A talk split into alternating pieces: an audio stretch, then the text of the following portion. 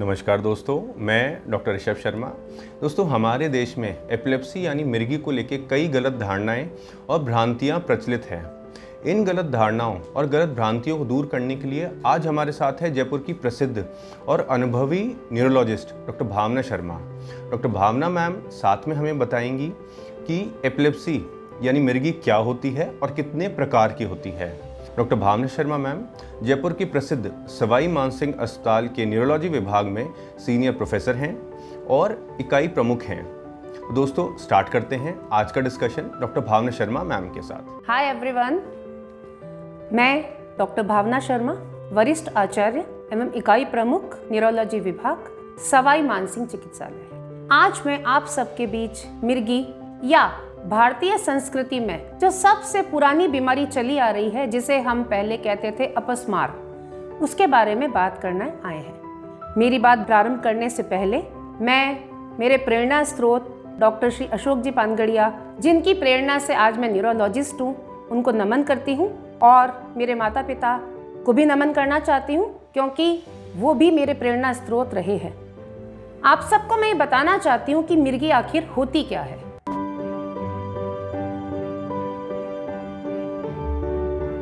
जैसे हम कहीं रास्ते में जाएँ, कोई व्यक्ति अचानक से आपको ऐसा दिखे कि उसको जर्क आ रहे हैं, कुछ असामान्य स्थिति में है, सडनली किसी व्हीकल से गिर गया है या बेहोश सा प्रतीत होता है, अक्सर हम उसके आसपास रुक जाते हैं। और हम घबरा से जाते हैं कि भाई इसको क्या हो रहा है। मैं आप लोगों को ये बताना चाहती हूँ कि इतनी डरावनी बीमारी मिर्गी नहीं है। अगर हम डेफिनेशन वाइज माने तो विश्व की 10 परसेंट जनसंख्या को जीवन में कभी न कभी, किसी न किसी कारण से एक आध दौरा आ जाता है। परंतु यह मिर्गी नहीं है। मिर्गी हम उसे कहते हैं कि अगर किसी के मस्तिष्क के अंदर विद्युतीय तरंगों के अत्यधिक प्रवाह से ये दौरे अगर बार बार आने लगे, अब हम ये समझते हैं कि क्या ये कोई पिछले जन्म के पाप का फल है, जो कि अक्सर लोग कहते हैं या ये कोई स्नायु विकार है? मैं आप लोगों को यहाँ बड़ा क्लियर करना चाहती हूँ कि ये वो बीमारी है जो सदियों से, भ्रांतियों से ग्रसित रही है। लोग ये कहते हैं कि ये तांत्रिक विद्या का दुष्प्रभाव है, ऊपर की हवा का असर है, पिछले जन्म के पापों का असर है या व्यक्ति के दुष्कर्मों का फल है। ये सब बातें कतई सही नहीं हैं। जिस तरह अन्य बीमारियाँ होती है, ब्लड प्रेशर होता है, शुगर होता है सरदर्द होता है। इसी प्रकार ब्रेन भी एक मस्तिष्क से पैदा होने वाली बीमारियों के अंदर मिर्गी का शुमार किया जाता है। मिर्गी स्नायु रोग विकार है।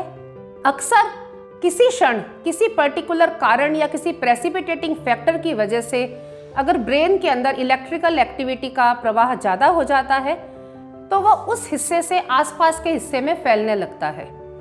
अगर वो इलेक्ट्रिकल एक्टिविटी का प्रवाह उसी हिस्से में रहता है तो छोटे या आंशिक दौरे आते हैं, जिनको हम इंग्लिश में कहते हैं पार्शियल सीजर्स अगर ये दौरे मस्तिष्क के पूरे हिस्से में स्प्रेड हो जाते हैं, या इलेक्ट्रिकल एक्टिविटी का स्प्रेड पूरे ब्रेन में होता है तो ये दौरे जनरलाइज सीजर्स भी बन जाते हैं। अक्सर हम लोग जो, जिनको दौरे कहते हैं, या जिनको आप लोग दौरे समझते हैं, या हम लोग मानते हैं कि दौरे आ गए, वो बड़े दौरे ही होते हैं। क्योंकि जो छोटे या जो आंशिक दौरे होते हैं, अक्सर जनरल पब्लिक उसको समझ ही नहीं पाती।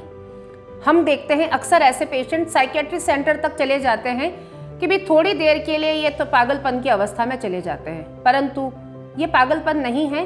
क्षणिक ब्रेन के अंदर इलेक्ट्रिकल एक्टिविटी का चेंज है जो व्यक्ति को आंशिक दौरे पैदा कर सकते तो आइए हम ये जाने, दौरे कितने प्रकार के होते हैं।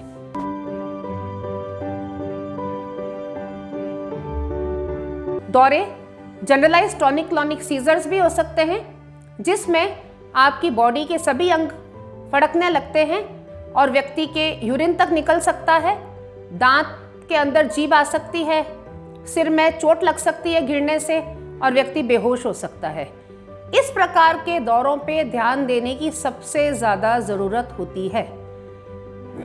जैसे कि मैंने कहा, अक्सर जब हम किसी को इस तरह के दौरे की अवस्था में देखते हैं कुछ बाई स्टैंडर्ड्स वहाँ रुक जाते हैं और कुछ लोग ऐसे होते हैं जो कि उस पर ध्यान ही नहीं देते, आगे चले जाते हैं। परंतु सोचिए, अगर आपके किसी अपने के ऐसी अवस्था हो और कोई दूसरा उसको ऐसे ही छोड़ के चला जाए तो हमें कितना बुरा लगेगा।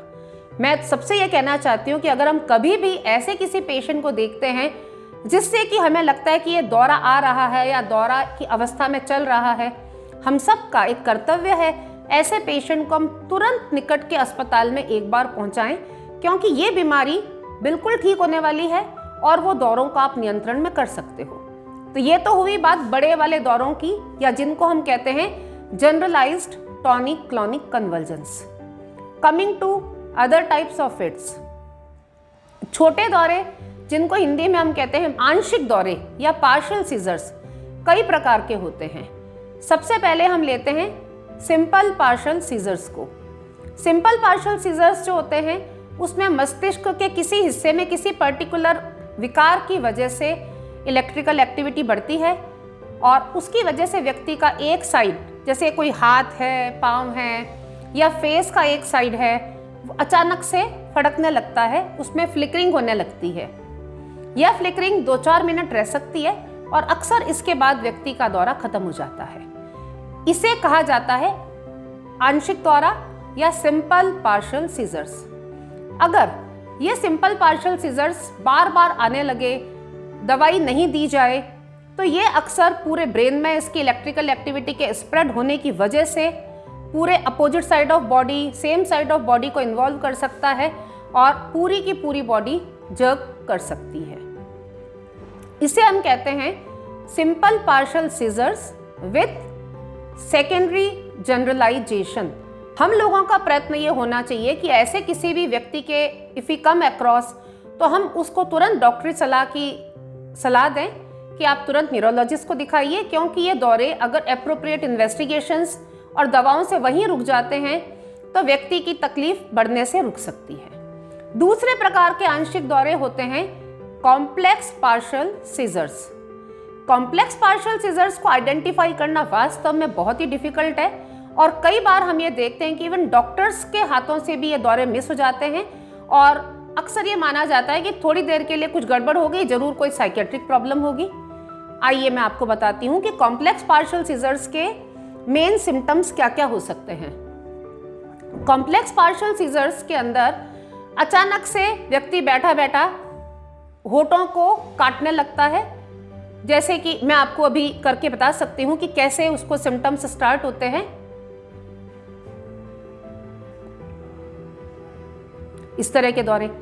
तो हार्डली किसी को ये अंदाज होता है कि ये कोई दौरा भी हो सकता है। अचानक से होठों को वो कुछ ऐसा लगता है जैसे कुछ अंदर चबा रहा है, कुछ खा रहा है पेशेंट और साथ ही साथ उसकी आईज एक तरफ़ वो हो जाती है। उस बीच अगर आसपास के लोग पेशेंट से कोई भी बात करना चाहते हैं, आपको उस समय वो रिस्पॉन्ड नहीं करेगा। जबकि सिंपल पार्शल सीजर्स में आपको रिस्पॉन्ड कर सकता है। वो कह सकता है कि मुझे तकलीफ़ हो रही है। परंतु कॉम्प्लेक्स पार्शियल सीजर्स के अंदर व्यक्ति आसपास के एनवायरनमेंट से बिल्कुल ही कट जाता है और वो अपनी ही एक अलग दुनिया में चला जाता है। ऐसी स्थिति कुछ समय रहती है। उसके बाद में अगर बाय वे इस तरह के दौरों का ट्रीटमेंट अगर हो जाता है, तब तो व्यक्ति इन दौरों से मुक्त हो सकता है। परंतु अगेन वही बात, अगर ये दौरे मिस हो जाते हैं तो वही इलेक्ट्रिकल एक्टिविटी जो ब्रेन के एक पर्टिकुलर टेम्पोरल लोब के हिस्से से स्टार्ट होती है, वो पूरे ब्रेन में स्प्रेड हो सकती है और ऐसे व्यक्तियों को भी फिर जनरलाइज टॉनिक क्लॉनिक कन्वर्जेंस हो सकते हैं। मेन जो नुकसान होता है बॉडी को, वो जनरलाइज टॉनिक क्लॉनिक कन्वर्जेंस से होता है। इसलिए हमारी कोशिश ये होनी चाहिए कि अगर हम किसी भी एपिलेप्सी के पेशेंट को देखें, चाहे उसके सिंपल पार्शल सीजर हो, चाहे उसके जनरलाइज सीजर्स हो, हम तुरंत डॉक्टरी सलाह लें ताकि उसके ब्रेन को हम लोग समय पे ही हील करें और साथ ही साथ उसकी बॉडी के अंगों को नुकसान ना पहुँचे, जो कि दौरा पड़ने से हो सकते हैं। इसके अलावा कुछ अन्य प्रकार के दौरे जो होते हैं, वो कहलाते हैं, एक तो मायोक्लोनिक सीजर्स मायोक्लोनिक सीजर्स ये होते हैं कि जैसे 10 से 15 साल की उम्र के बीच में स्टार्ट होते हैं, यंग बच्चों में होते हैं।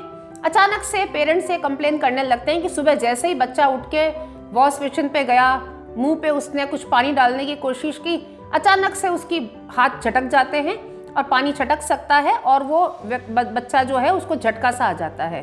ये मायोक्लोनिक सीजर्स की एक एपिलेप्सी होती है, जिसको हम कहते हैं जुवेनाइल मायोक्लोनिक एपिलेप्सी उसका सबसे शुरुआती लक्षण है। इसके अलावा मायोक्लोनिक सीजर्स के पेशेंट को इन एपिसोडिक झटकों के अलावा बड़े दौरे भी आ सकते हैं और एक तीसरा प्रकार का दौरा, जिसको हम कहते हैं एब्सेंट सीजर्स वो भी मायोक्लोनिक एपिलेप्सी के पेशेंट्स को आ सकता है। एब्सेंट सीजर्स के अंदर एब्सेंट सीजर्स एक इस प्रकार का दौरा होता है, जिसमें कि 6 से 10 साल की उम्र के बीच के बच्चों को होता है।